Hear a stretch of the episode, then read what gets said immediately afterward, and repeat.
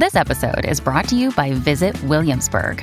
In Williamsburg, Virginia, there's never too much of a good thing. Whether you're a foodie, a golfer, a history buff, a shopaholic, an outdoor enthusiast, or a thrill seeker, you'll find what you came for here and more. So ask yourself, what is it you want? Discover Williamsburg and plan your trip at visitwilliamsburg.com. Another day is here, and you're ready for it. What to wear? Check. Breakfast, lunch, and dinner? Check. Planning for what's next and how to save for it? That's where Bank of America can help. For your financial to dos, Bank of America has experts ready to help get you closer to your goals. Get started at one of our local financial centers or 24-7 in our mobile banking app. Find a location near you at bankofamerica.com slash talk to us. What would you like the power to do? Mobile banking requires downloading the app and is only available for select devices. Message and data rates may apply. Bank of America and a member FDIC. What is up, my beautiful freaking people? Welcome back to another episode of FML Talk. I'm really stoked for today's episode. It is a good one. Monica Berg is here, and I am so excited for you guys to hear all of the things that we dive into in this episode. So sit back, grab a drink, and welcome to FML Talk. Oh my god. Wait, how old was the other girl? 19. Can you believe that shit? Hey, this is Gabrielle Stone. Good book. he did what? 48 hours? What a dick. Yeah, but have you seen all the photos on her Instagram? And this is FML Talk. Oh no, she didn't. So, Monica is not only an international speaker, she is a spiritual thought leader, the author of Fear is Not an Option, and the book Rethink Love. And I was so excited to bring her on to FML Talk and talk with her because she really dives into some very interesting ways of thinking about and looking at and handling different kinds of relationships. So we really got into her five tips of dealing with tough relationships, different ways that you can strengthen your relationship in trying times when shit's about to hit the fan and not going super fucking well, and ways that you can tell if you're changing for the better or if you're stuck in a stagnant relationship, which is all things that I get DMs about from you guys all the time. We also talk about why jealousy can make you a better person. And I thought this was really interesting because jealousy is such a hot topic with whether it's toxic or if it's a good thing or how much of it. So we really dive into all the things and I knew she was going to be a perfect person to bring on to FML Talk to discuss all things relationships. And I'm excited for you guys to hear some of her insights and what she has to say. So without further ado, let's, uh, let's get into it. Monica Berg, welcome to FML Talk. I am so happy that you are here with us today. I'm excited to be with you. I can't wait to dig into just all the things, but for the listeners, can you give us a little bit of background on what it is that you do and where you come from and who you are? It's funny because I do a lot of different things. And I think part of that is because I'm a very curious person and I always want to be learning, to be growing, to be changing. So I'll tell you where I came from, but I think it's more important where I want to arrive to eventually or where I'm going because I don't really believe you arrive anywhere until the very, very end of mm, a person's life. I am really, I think if I had to put it in a, in a nutshell, I'm all about change. I call myself a change junkie. I really believe that when you embrace change and transformation and something really interesting happens where you start to look forward to it and you start to see the connection in everything that happens, even the most difficult parts of your life or story um, including failures. Uh, and that really gives you kind of this perspective that you're on the right path because everything makes sense. And everything if you're really looking at life this way and living it in this way it's lined up to create the best possible scenario for you. But you have to be in charge of directing your thoughts and navigating them and knowing who you are and knowing what you believe. So much of my work is really all about how to get to that place and how to do it. Um, amazing and I came from a background where uh, it wasn't a very spiritual home. Um, certainly, my parents believed in something greater. Uh, but they didn't have the answers. And I guess for me, that terrified me because I didn't really see any adults around me that were really loving their lives or had it figured out. And um, I remember feeling just very different, I think, from most. And so I was always like, why am I here? What's the point of life? Until I found Kabbalah when I was 17 and everything started to really, it was the first time I had answers to those kinds of questions. Yeah. And feeling like you can finally have your footing somewhere in this crazy thing that we call life. footing, but also um, knowing that I could find my purpose, which is mm-hmm. a huge thing. I think that that's kind of what people always look for, right? Some stumble across it and they get, but they get really successful in one area of their lives per se. And then the rest is kind of like, well, I guess you're only supposed to be successful in one area of your life, which I don't believe. I think you should be successful in all areas. Yes, yes, I love that. Um, so let's talk about your book, Fear is Not an Option, because I love the title in itself. I myself have had so many experiences in my life where I was faced with a lot of fear. And when I decided to walk through that fear, it's when the big, amazing things have happened in my life. Um, so tell me a little bit about the book before we jump into all the fear stuff. So I came, I mean, it's funny, and that's what I love about what I do. Like, I never intended to be an author. I never thought I was somebody who was fearless. I was probably a little reckless, uh, at the same time responsible, but not like this person that could really say, you know, fear is not an option. And the beauty of that is when it's no longer an option, your brain starts to look for other viable options to solving things. Um, so I came to this when I really got to a point in my life where enough had happened. And this is even after I found spirituality that I understood that the, the, the fear that everybody really has is the same. And that's the fear of the unknown. Hmm. So I really started to embrace the unknown. And again, that connectedness that I talked about earlier, I looked and I went back to the first stages where I ever felt fear and what that was around. And I was just feeling like I wasn't in control. And then I realized that, well, actually, um, we are in control of the most powerful thing in our existence. And that is that we can direct our thoughts in any which way we want to go to. And once you understand that and once you own that and then you fully live it, then you truly are fearless. Yes, yes. Um, my mom is a, a world healer and does a lot of work with retraining the brain and being really conscious about your thought patterns um, in in direct correlation to creating the life that you want. So I, I totally am in agreement with all of that. Um, and in your book, you talk about the different types of fear. Can you can you go into a little bit about what those are? Absolutely. So there's three types of fear that I've identified. Um, it's real, healthy, and illogical. So well, let's start with healthy, actually. So that's how it sounds. It's set up for your survival and your protection. It is there to keep you safe. So, for instance, if you're hiking and you go too close to an edge of a cliff, you know your heart will start beating something actually really pulls you back and says okay caution that's that's dangerous or even if you go too close to an open flame um, but even things like intuition, that gut feeling we have when something doesn't feel quite right, or as oh, you know, maybe you should turn left and not go right, or maybe you shouldn't walk down that street, you should go the other way. Those kinds of things are all tapped into healthy fear. And I love this story. I think it really explains it so well. It's the story of Carol DaRonch from Murray, Utah. And um, one day she was approached by a police officer. She was at a, a, local park and she was in the parking lot. And he came over to her and he said, You know, your car's been broken into and we've apprehended the suspect. Will you come back with me to the station to identify your objects? We want to make sure that this is actually, you know, was your car. These are your things. So she got that feeling that I just explained, but something didn't feel right. So she asked to see his badge. So he said, sure. He waved a badge around. She looked at it. So she decided to go with him, but she was reluctant about it. So she got into his car and they're driving down the highway and she notices that they're going in the opposite direction of the police station. And because she was already worried and alarmed a little bit, she had had her right hand on the door handle of, of the door, right in the front seat. And she points out to the officer, she's like, You're going in the wrong direction. The station is the other way. So he is driving with his left hand, and with his right hand, he's trying to handcuff her free hand. So this fight, so she's able actually to jump out of the moving car. Oh he oh pulls God. over quickly. A fight ensues on the side of the road and she's able to escape miraculously, right? That doesn't really happen very often.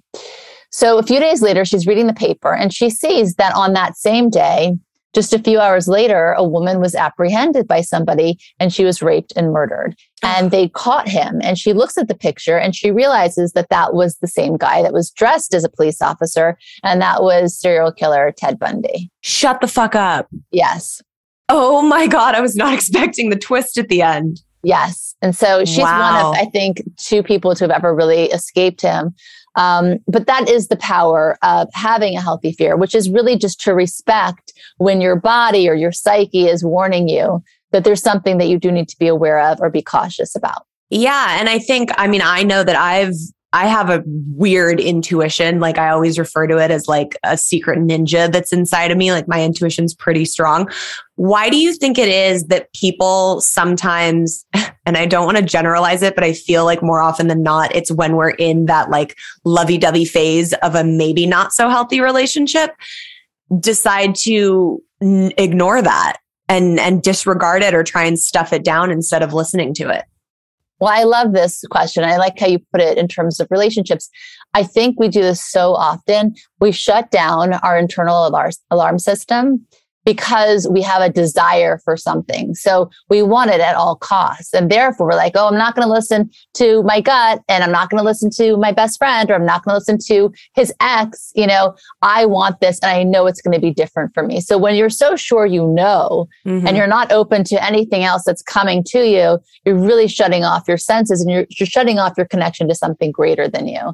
I see people do this a lot and they do it a lot in relationships, you know, and, and also, by the way, it goes back to fear because sometimes people are like, oh, well, there are warning signs with this person, but I'm afraid of being alone. Or I've been alone for so long. This is the first person that's been interested in me since my divorce. I can't pass this up. Right. So something else is leading. And when it's something like that, you shut off the truth, right? And mm-hmm. you, and you're able to really believe the lies. And on some level, I think if we're in, in touch with ourselves even a little bit, we know we're not being authentic with ourselves. Yeah. Yeah. And I think that when everything blows up and ends up showing the person that, you know, you should have listened to the intuition from the beginning, it feels that much more devastating because there was something inside of us that was like, oh, this isn't, this isn't fully right. Like little red flags are going off on the inside.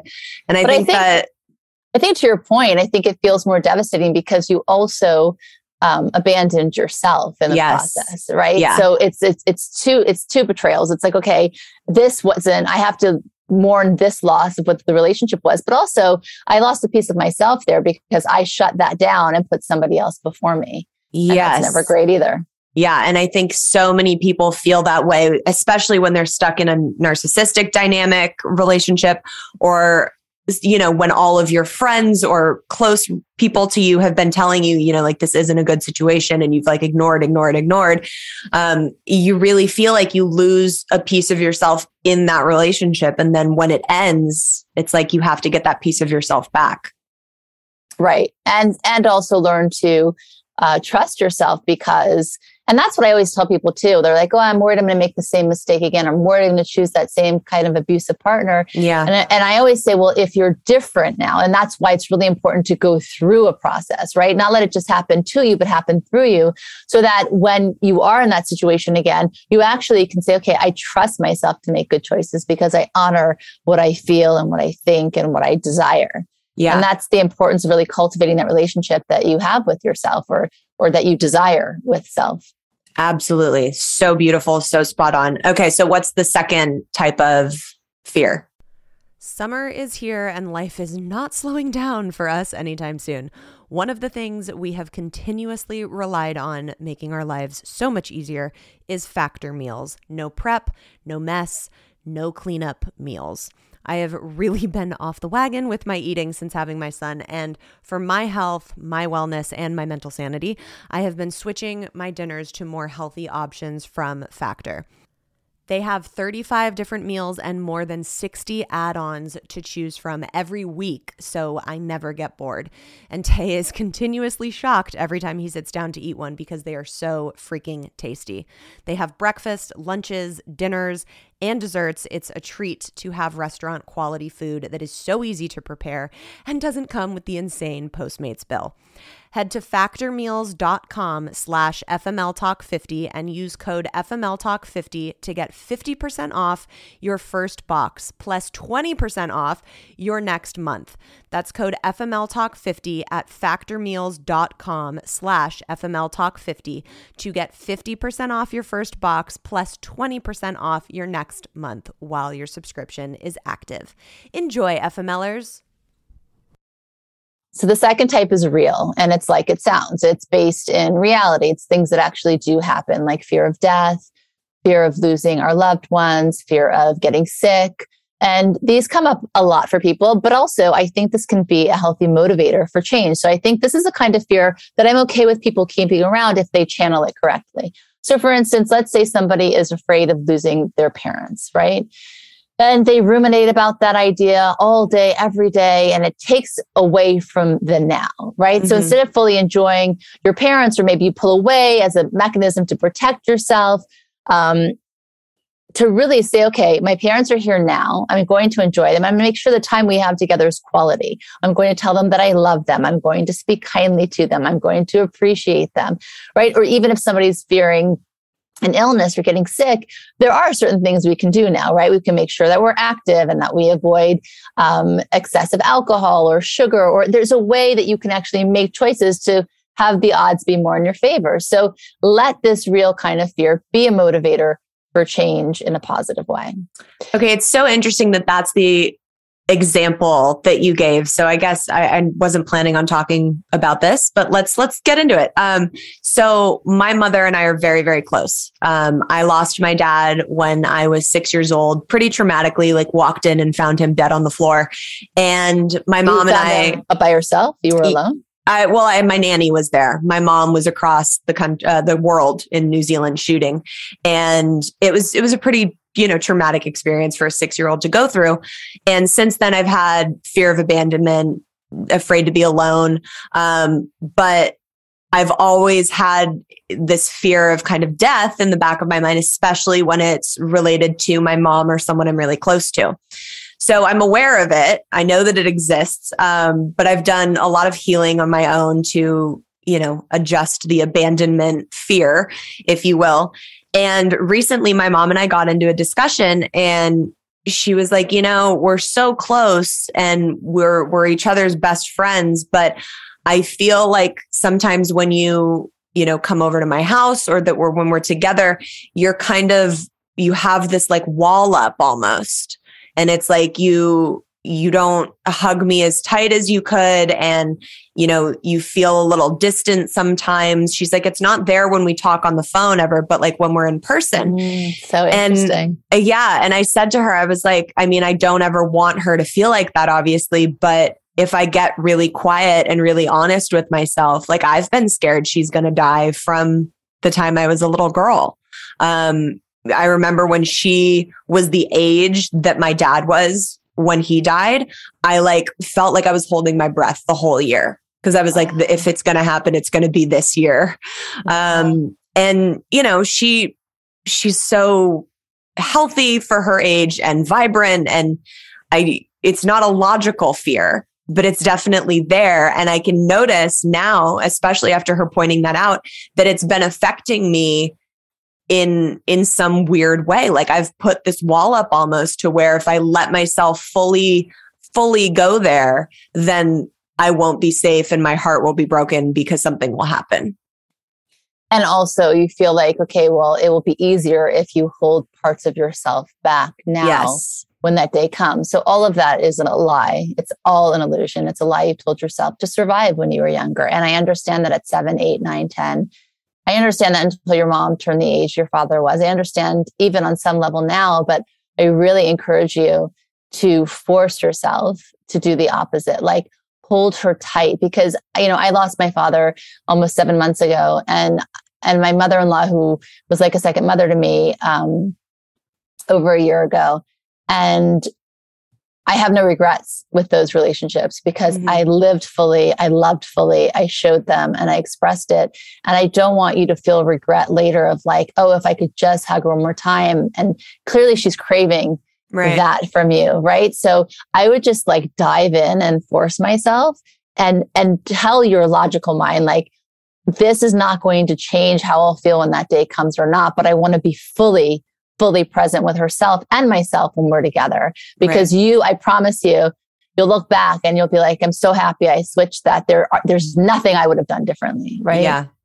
Yeah. And I don't think it's been an intentional thing. No, for know, sure be- not. Because we're so, so close. I've always said my whole life, like, I hope I'm married with kids when my mom goes because I don't know if I'll survive it otherwise.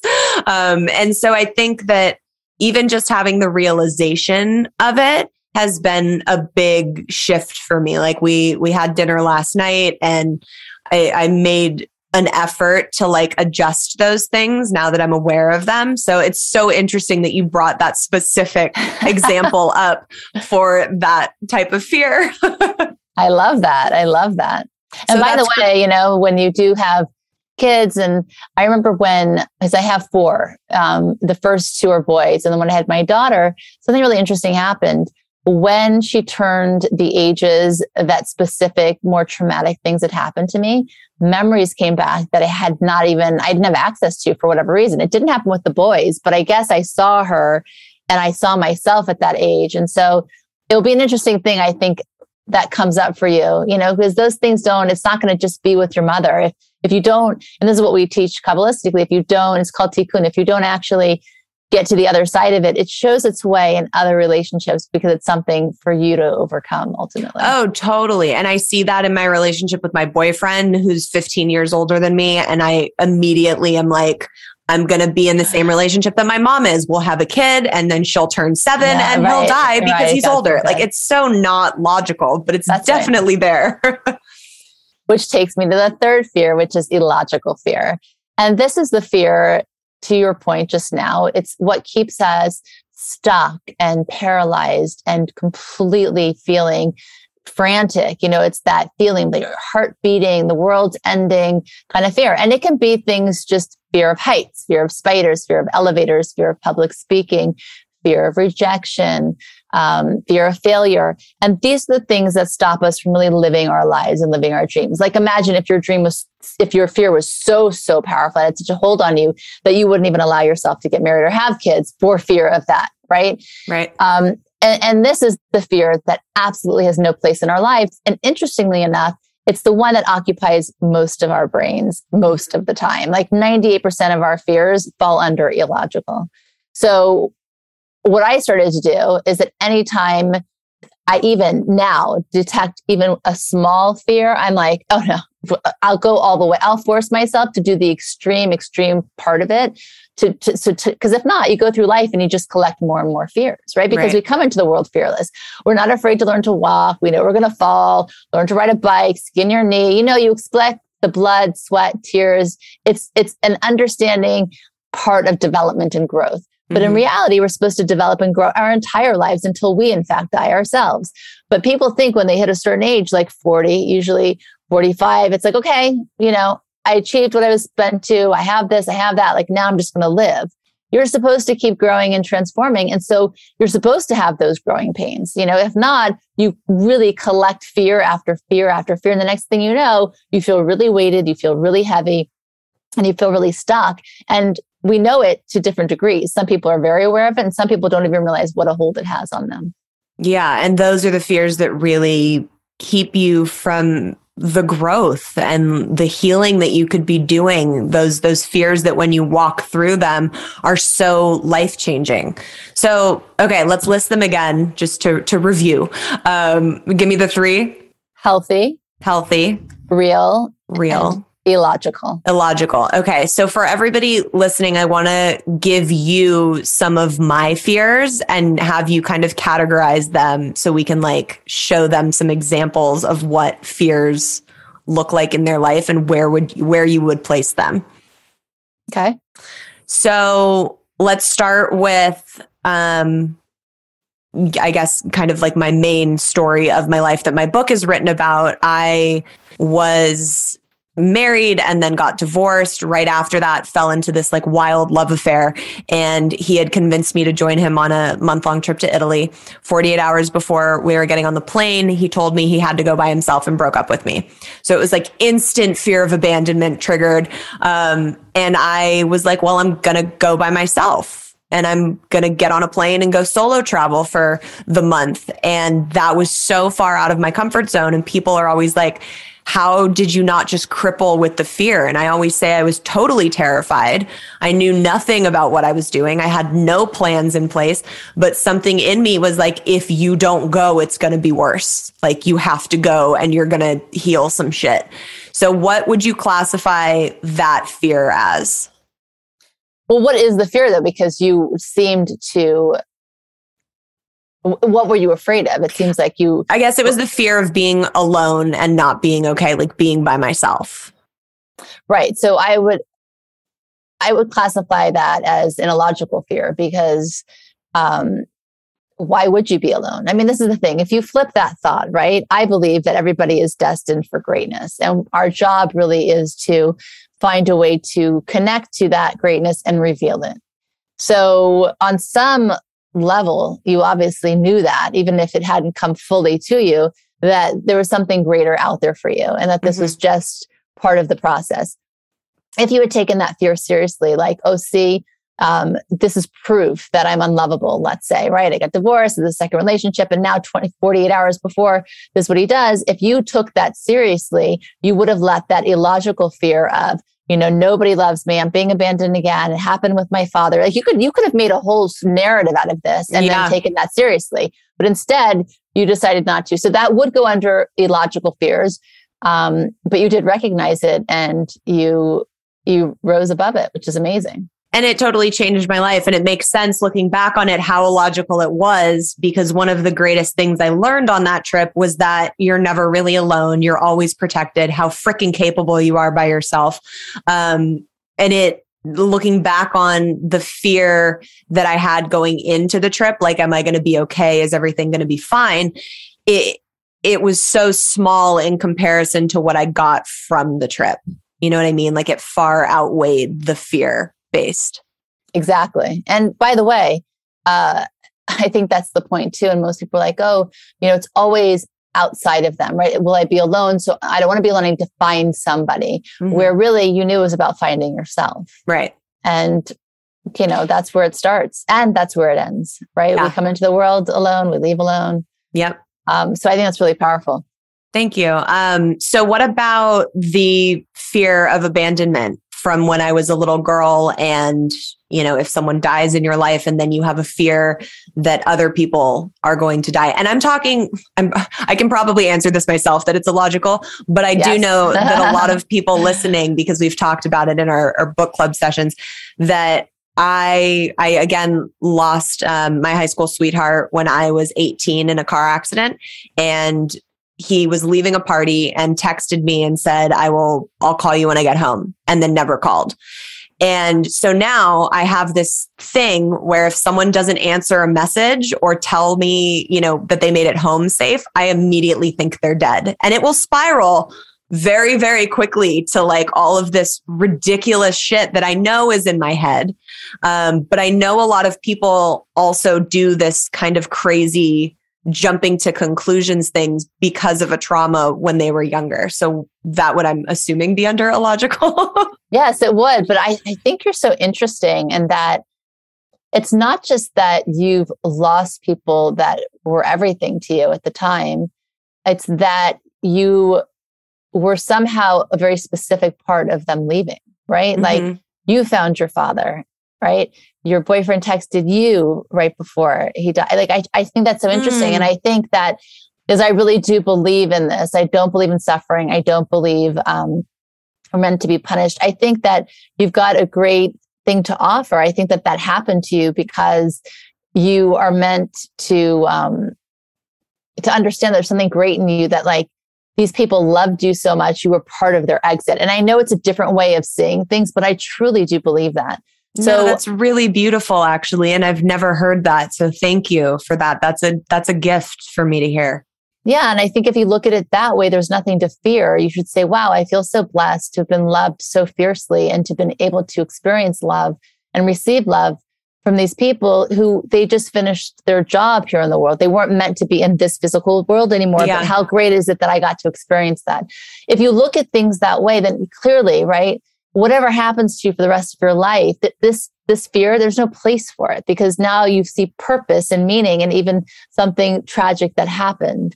Um, so the fear is for sure illogical. And uh, and honestly, if you feed the fear, it's just it could stop you from experiencing love so beautifully and deeply again. Yeah, yeah, I definitely recognize that and have worked through some of that. Wow, what a beautiful perspective to have on that. Thank you so much for that. That's really that's that's a gift to have. Um, what about, and this isn't for me in particular, but I know a lot of people that listen to this podcast are sometimes stuck in um, either an abusive or narcissistic or any type of relationship and they feel like they can't leave. And it's always, well, I have no money. What about the kids? Where am I going to go? How is it going to play out in my life? So, where would you classify that fear of like fear of leaving when you know it's going to be the best thing for you? Illogical. These are all illogical. This is what I'm saying. That's what I love about dividing fears in this way because uh, all of them for the most part usually fall under illogical. Right. So I understand that for a person who's been financially dependent on a partner, it's terrifying to go out and to, to figure out how to do it, right? Yourself. Um, and, and it will be hard and it will be scary and it will be a learning curve, but it is possible. And on the other side of that, you will find yourself and you will find a better life. Yeah. For somebody who's worried about their kids, what are the kids experiencing? What are they seeing? What does life look for, like for them? And what are you role modeling for them? Right. that's going to backfire too. So it, it really is just, it's, it's so that, again, that fear of the unknown. I don't know how this is going to turn out. So better the devil you know than the one you don't. And that's why right. people stay and they settle and they get stuck. And then until one day, right? Usually it becomes so unbearable, people eventually leave. And at that point, they don't even care enough about their own lives to do something about it for the better. They're kind of just surviving. And I just don't, I know we're not meant to live life in that way. Yeah. I always say, like, you have to choose you and put your happiness and yourself first, and then everything else will somehow work itself out. The universe will have your back and it'll all fall into place. But if you're settling or stuck in a relationship like that, you're telling the universe, like, this is fine. This is okay for me. This is what I deserve.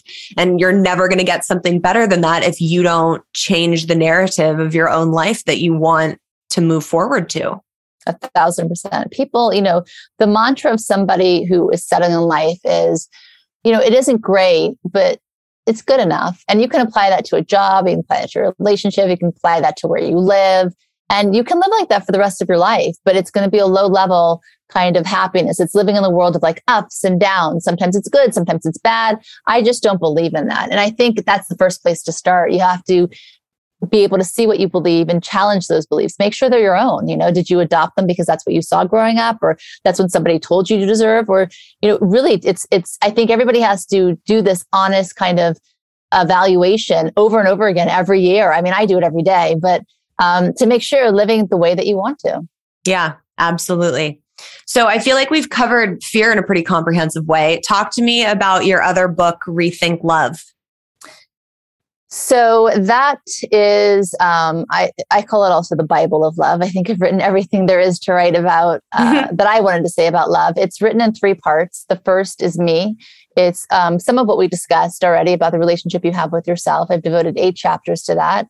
It's really, I mean, if you had met me when I was 17, 18, I mean, I think there was some moxie you would have recognized hidden though under a very shy people pleaser. Um, amenable kind of person who had a lot of shame and wanting. That's who I was.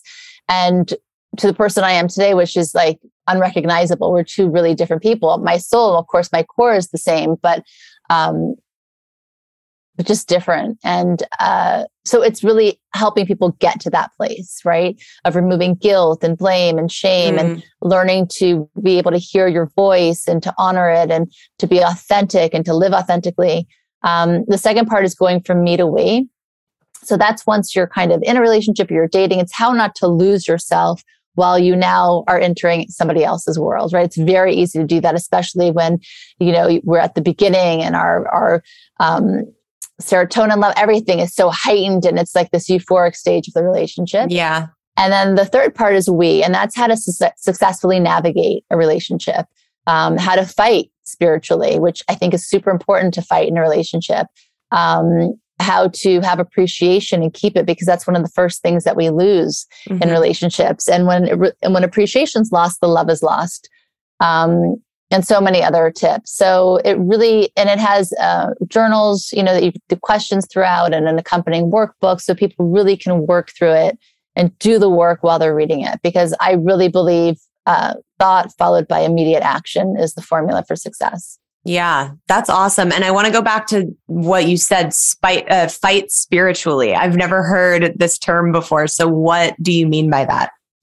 So I think that some people think that if they they meet, you know, their soulmate or the one they're supposed to be with, it's going to be easy and effortless and no problems. And it's really not like that. Okay, it's not going to be um, and by fighting, I mean that you are passionate enough and you care enough about the relationship to have discussions that are uncomfortable. Right. And for that to happen, there needs to be vulnerability, right? So it's coming together. And of course, uh, emotional intelligence is brought in earlier in the book as well, that you really know each other. You know their history before you were in the picture. You know where they want to go 10 years from now. And you are working together, kind of creating that. Um, it could be different dreams, but, but going aligned side by side. So I think that people in relationships, usually we adopt the style we saw growing up in fighting. Some people are yellers, some are the silent type. And if you are different types and you come into a relationship and, you know, you don't pick a style that works for both of you, you can see how the fighting is going to escalate and it's not going to be very productive. Right. So it talks about that. And, and one of the main premises of that is how to recognize ego and making sure you remove it from the relationship, but especially when you're fighting. Yeah, I think if people could, because you're right, any relationship dynamic is going to have disagreements. You're going to have fights. Like people that say they absolutely never fight are full of shit. Um, even my guy and I, who people on, that are listening know pretty well now from reading the second book, we we do fight. I mean, it's rare, it's few and far between, but when we do, it's not it's great. but I'm sure that if you, I'm sure that you walk away after feeling closer or feeling like you've yes. understood each other in a different way. Um, I, I, it's it's such an important, healthy part of relationship. You know, my kids they had a friend growing up, um, and one day after 20 years, the parents were getting divorced, and both my kids, because they had a brother and sister that they were close to, um, so two of the kids were uh, they came home like we don't understand you know we've never seen them fight ever ever. And and the kids were shocked because they never saw them fight. I was like yeah because they stopped caring a long time ago you know? Mm.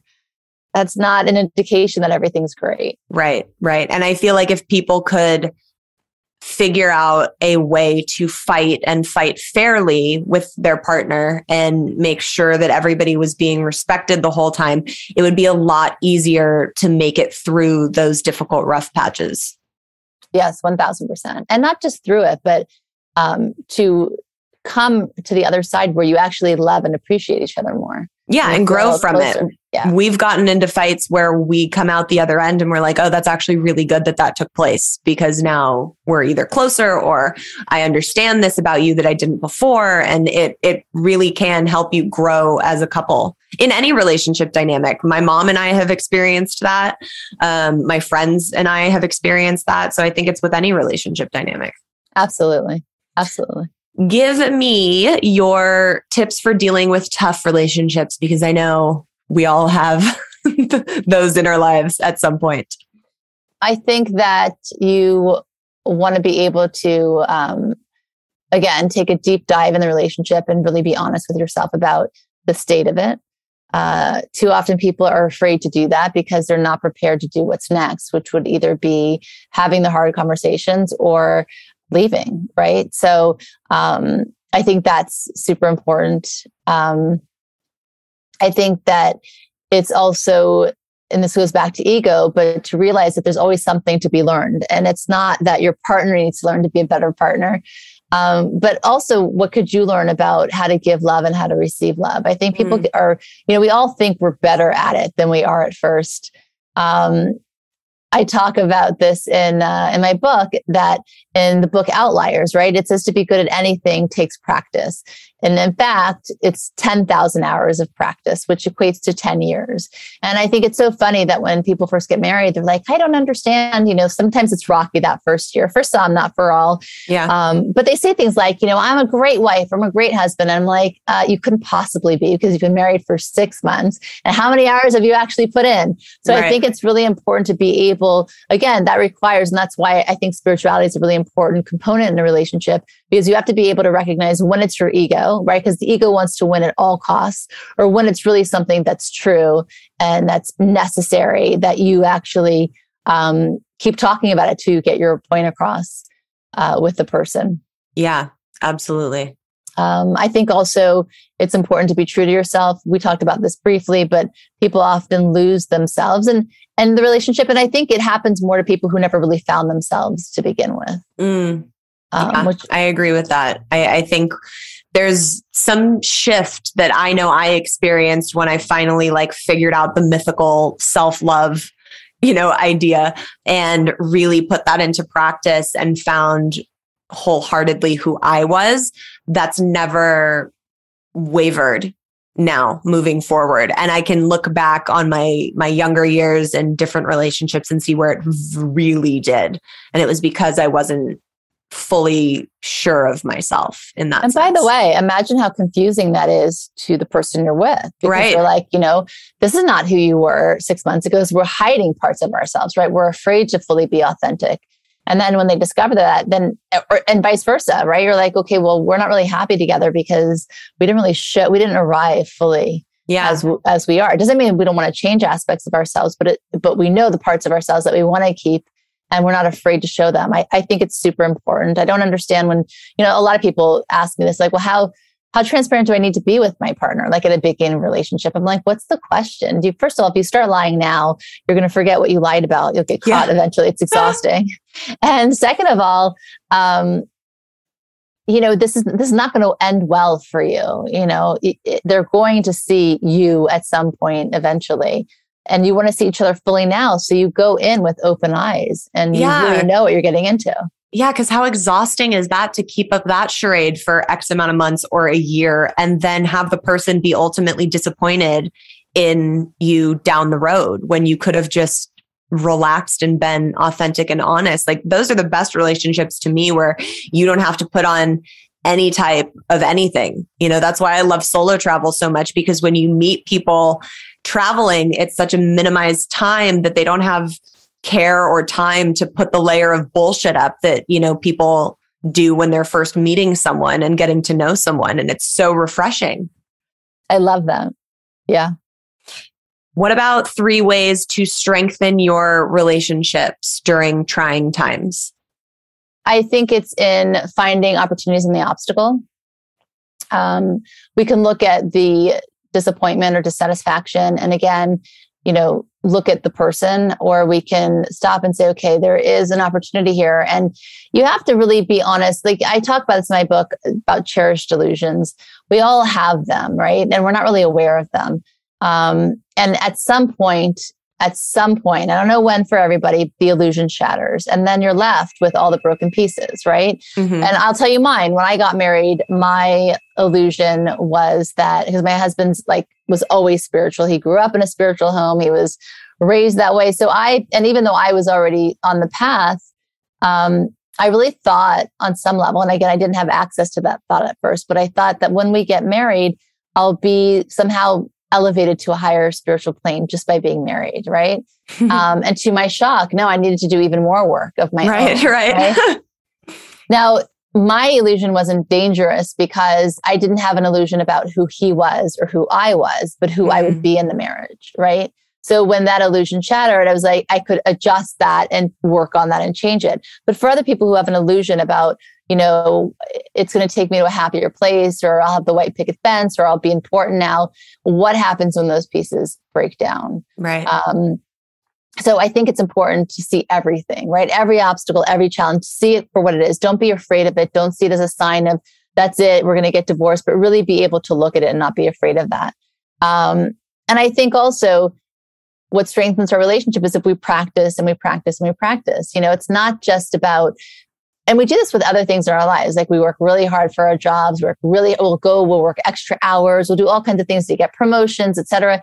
But with relationships, we take them for granted. And so we stop putting that effort in. We might have date night once a week, uh, whatever that looks like. It's not enough. It's really about checking in with each other many times a day. It's about caring enough for them as you would yourself and really making sure you're part of every aspect of each other's lives when it's important. Um, so it's really being aware that I need to practice being a better partner. Yeah. And, and not just, you know, assume that I am. Yeah. And it's, it's, it needs to be happening on both ends because when someone's in a relationship and one person's doing that and and putting in the effort in that sense and it's not being reciprocated like it has to be on both sides to to have that really work i think absolutely yeah uh, and um and then i would say that the third one is to look back with kindness. You know even when we do fight or we disappoint um it's the kind of the same way I tell people to look at failure, right? It's one step closer to being successful. Mm-hmm. So with every argument, as long as you, but you have to be able to repair it, right? You have to be able to work through it. And it doesn't have to be in the moment. It could be three days later, but to keep again, putting that effort in and to really do it with kindness, again, removing the ego and looking at the person, remembering what you love about them and also where you want to go with them as a couple ultimately.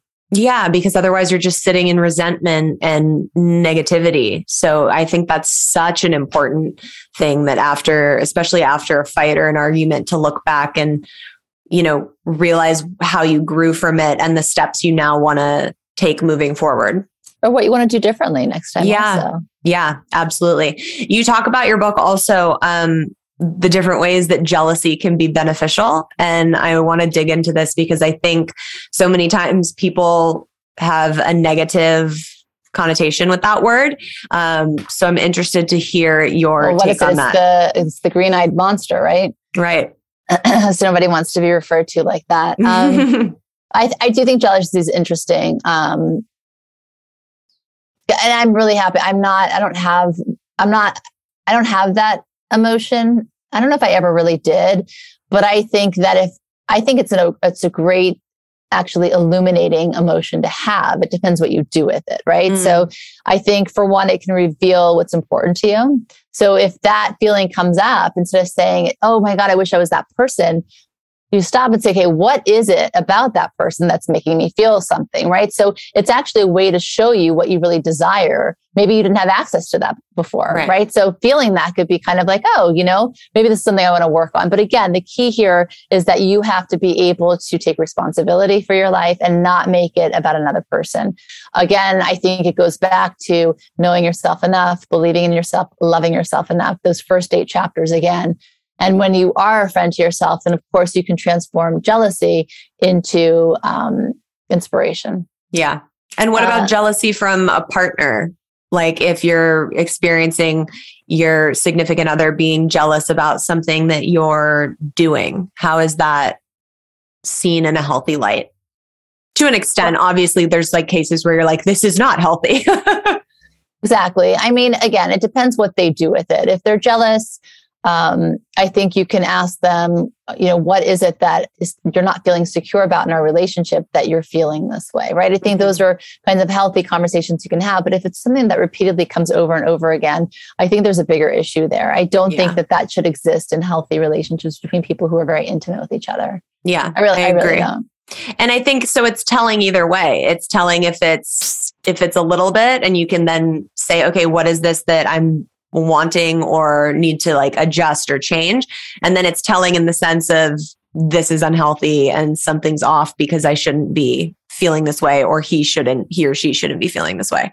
Right. Because if it's healthy, you could say, okay, well, what, where is this coming from? You know, does something happen to you in your past or in right. your childhood or the past relationship? What is something about my behavior that's reminding you of that? Because you should know me well enough that I would never do that to you, right? It's going to tell you exactly where your relationship stands and where you stand with one another and where the work is, right? So yeah. I think, and I talk about this a lot, I think people take their emotions too seriously. Um, but I think emotions are very, very important because they're indicators, right? Mm-hmm. So the emotion is indicating something that is happening on a deeper level. It's it's a it's a primary emotion.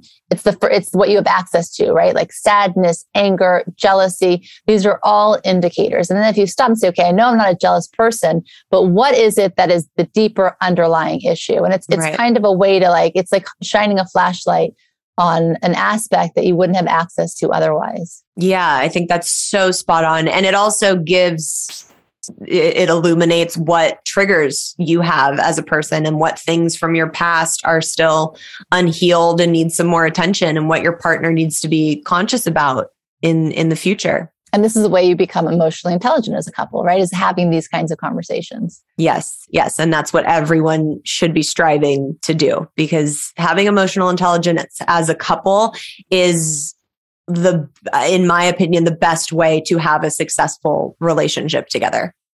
For sure. Um, I think jealousy can also inspire you to take action. Again, it's what you do with it, but you could say, okay, well, what is that person doing that I might want to mirror? You know, what is it that I can do today that could get me one step closer to that thing that I desire? So again, all of these things, I mean, really that is the point of life. Everything, especially things that feel not great for us are there to wake us up and show us there's something here for you. Be curious about it, unpack it. Don't be afraid to go after it. Yes, I love that. Oh my God, such good stuff in this episode. So, on that note, can you tell everybody where they can find both of your books, Fear is Not an Option and Rethink Love, and where they can follow you on social media, all the things? So, you can get my books on Amazon. You can follow me at Monica Berg 74 on social media. My blog is rethinklife.today. And my husband and I have a podcast called Spiritually Hungry. Oh, I love that. What a great title. Yeah, thank you. It's awesome. Awesome, Monica. Thank you so much for coming on. This has been such an enlightening episode. And for that awesome gift of a perspective that you gave me, that that really was was worth the whole whole interview for me. So thank you. Thank you. I want to thank Monica so much for coming on and chatting with me. If you guys want to check out her books that we were talking about, they are called Fear is Not an Option and Rethink Love. Now let's take a turn and get into some of your FML stories. Here we go. Hey, Gabrielle. Okay, so here's my FML story. It's taken me a while to have the courage to share this, but I met my current almost ex-husband in 2016. After 11 months of long distance, we moved in together. I moved to him so that he had his family close. Almost as soon as we moved in together, the quote unquote dating stopped and he never wanted to do anything outside of the house. That should have been my first red flag, but it wasn't. I tried to change myself for him, but I guess it didn't work. When we separated about five months after moving in together, but I was stuck living with him still because I didn't have anywhere else to go at the time. Fast forward about two and a half months, and my grandmother, who was like a second mom to me, passed away suddenly. At that time, I looked at his actions as sweet and loving because he told me he never wanted me to go through anything like that again, alone. But now I can see that he was just capitalizing on my vulnerable state, and then we got back together. By December of that same year, 2018, I was starting to have second thoughts, but then we went on a trip and he proposed publicly, which was something I never wanted to do. So I felt a sort of obligation to say yes. Fast forward to May of 2019 and we were getting married. I was sure that I could make things work, but I became more of a roommate or a mom or cleaning lady than a wife. And to make things worse, his mom is always enabling and is always making some kind of excuses after his actions. Even before we got married, we didn't sleep in the same bed, let alone the same room. So sex was non-existent. The whole two years we've been married, I think we had sex maybe three times at most. Fast forward to now, and we have been living in separate towns for eight months, haven't had sex in probably about a year and a half, and now he's pulling petty shit just to drag out the divorce in true narcissistic fashion. I have never wanted something done and over with more than I've wanted the paper signed so I can get my last name back. And that is my FML story. Damn, girl. It's always, uh, a bitch when you're driving down the track and seeing all the red flags and they're still not registering because we never see them when we're in it. Um, I also feel like oftentimes we bury that little intuitive voice that's inside of us that's screaming like this is probably not a good idea, but we're like, no, I can make it work. I'll figure it out. It'll be fine. We'll go to therapy. Um, and then you end up having sex only three times in the year that you're married. Um, I am wishing you strength during this crazy divorce process. I know how much it fucking sucks. And um, hang in there, girl. There's a light at the end of the tunnel. Here's story number two. Hi, Gabrielle. My name is Olivia, and this is a story about how my ex boyfriend cheated on me multiple different times with multiple different women. So, we started um, talking over a dating app back in March of 2020. Uh, we were pretty serious for about three months. Met his family, met his daughter. Everything was going great, um, but he wasn't asking me out. So, I made the initiative to ask him. So, I did. First red flag. Um, prior to this, we had no intimacy issues whatsoever. Um, but after we started officially dating, it kind of just turned off like a light switch. I would continue to pursue him, he would not pursue me. Strange, but I was like, okay. Um, in September, he decided that he wanted to buy a house. So he asked me to move in. We closed in October, we moved in in November. Two weeks after moving in, um, I got furloughed from my job. So he told me that I could use his iPad for my unemployment. His phone was synced. um, first mistake uh, there was about there was something telling me, you know, go through the messages. So I did. Prior to this, I never even thought to look through his phone. It never even occurred to me that he would cheat on me because he just didn't seem like that type of person. Um, I found about 20 to 30 messages um, between girls on his phone, um, his iPad. Uh, and it was sexting. It was confirmation that he was physically having sex with these girls, just a, like a lot. Um, so confronted him. He denied it. Uh, he told me he won't do it again, you know, etc. So I decided to stay. So one month later, um, something was telling me it's happening again. You better look. So I did. And I found messages, and he told me that this time it wasn't anything physical and it was only sexting. So I have nothing to worry about. So I stayed. Now, prior to this, we've had sex a total of six or seven times from June until January. Um, background on me, I am very sexually active. I would try every single day with him and I would just get pushed away. So I definitely know that it wasn't me because I made an effort to be intimate with this guy and he just didn't want me, he wanted them. Uh, so after that, I would go through his phone, his watch, his iPad almost daily to find anything. And I didn't um, until April. And then in April, I went through his deleted photos and there was a screenshot of a sexting message. So I confronted him, and of course, he knew he did it again. And at that point, I was done. So um, it was a messaging app message. So what this, he would do would download this messaging app before he would leave for work at night and then delete it before I would come home. That way I would never see what he was doing because he was just getting smarter and smarter and smarter. So at this point, I decided that aside from his family that I loved and his friends and his daughter that I all loved in this house that we, you know, were making a home that I had to pick up and leave and take care of myself. And that is what I did. So um, I think what helped me get through this is knowing that there are so many other people in this world that are going through the same thing as me, and I'm not the only one. And I have to find my self worth, and leaving and picking up helped me so much. And I just, I'm so grateful for your book and all of these other stories and people that has helped, you know, everyone get through something like this. And that is my story in a nutshell. I mean, there's a lot more detail, obviously, but yeah, that's it. Oh, Olivia. Girl, first of all, you are so not alone. Um, there are so many of us that go through this. And although when I was listening to that story, I was like, why did you stay? Why did you stay again? Um, I get it. When you're in it, we convince ourselves of all sorts of crazy, fucked up shit. Um, and like, the work it takes to like download the shit and do it when you're out of the house and then delete it when you come back. It's like, who has the fucking time? I just never understand it. Like, just leave the relationship. And also, why are you going to buy a house with someone and, you know, like put down roots if you're just going to fucking cheat? It just makes no sense to me whatsoever. Um, so I'm proud of you for finally demanding your worth and leaving. So more power to you, girl. Next week, everybody, it is officially our final episode of season two which is fucking mind blowing to me that we have been with each other for two seasons now.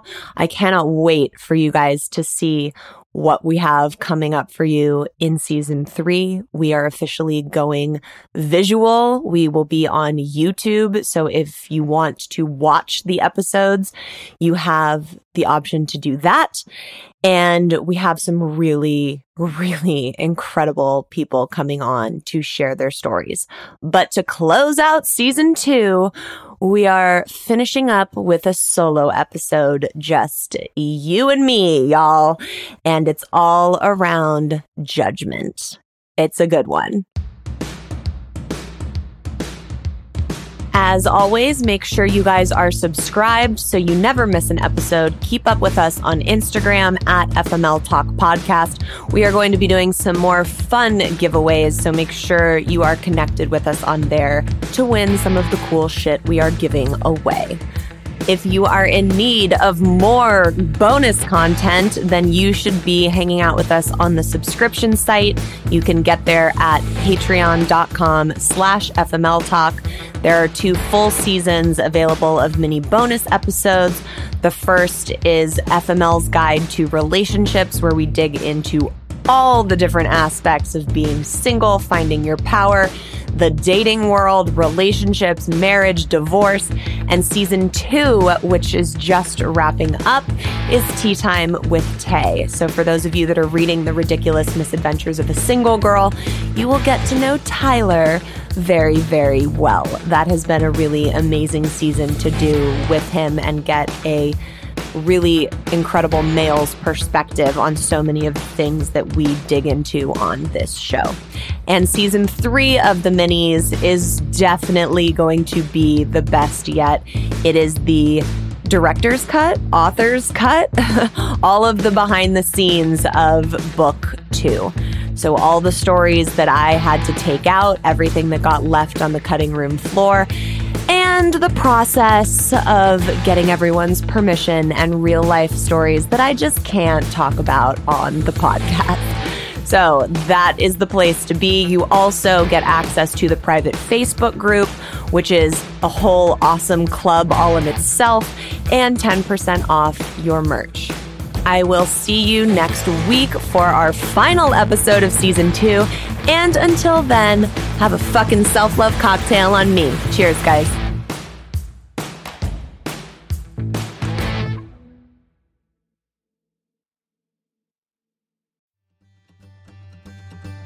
Welcome to As a Woman Fertility Hormones and Beyond. I'm your host, Dr. Natalie Crawford, and I am a fertility physician and co founder of Fora Fertility in Austin, Texas. We will talk about a wide range of topics, including the menstrual cycle, your hormones, infertility, IVF, mental health, and, well, beyond. So join us and become part of the community of collaboration that amplifies others as a woman. This podcast has been brought to you by Podcast Nation.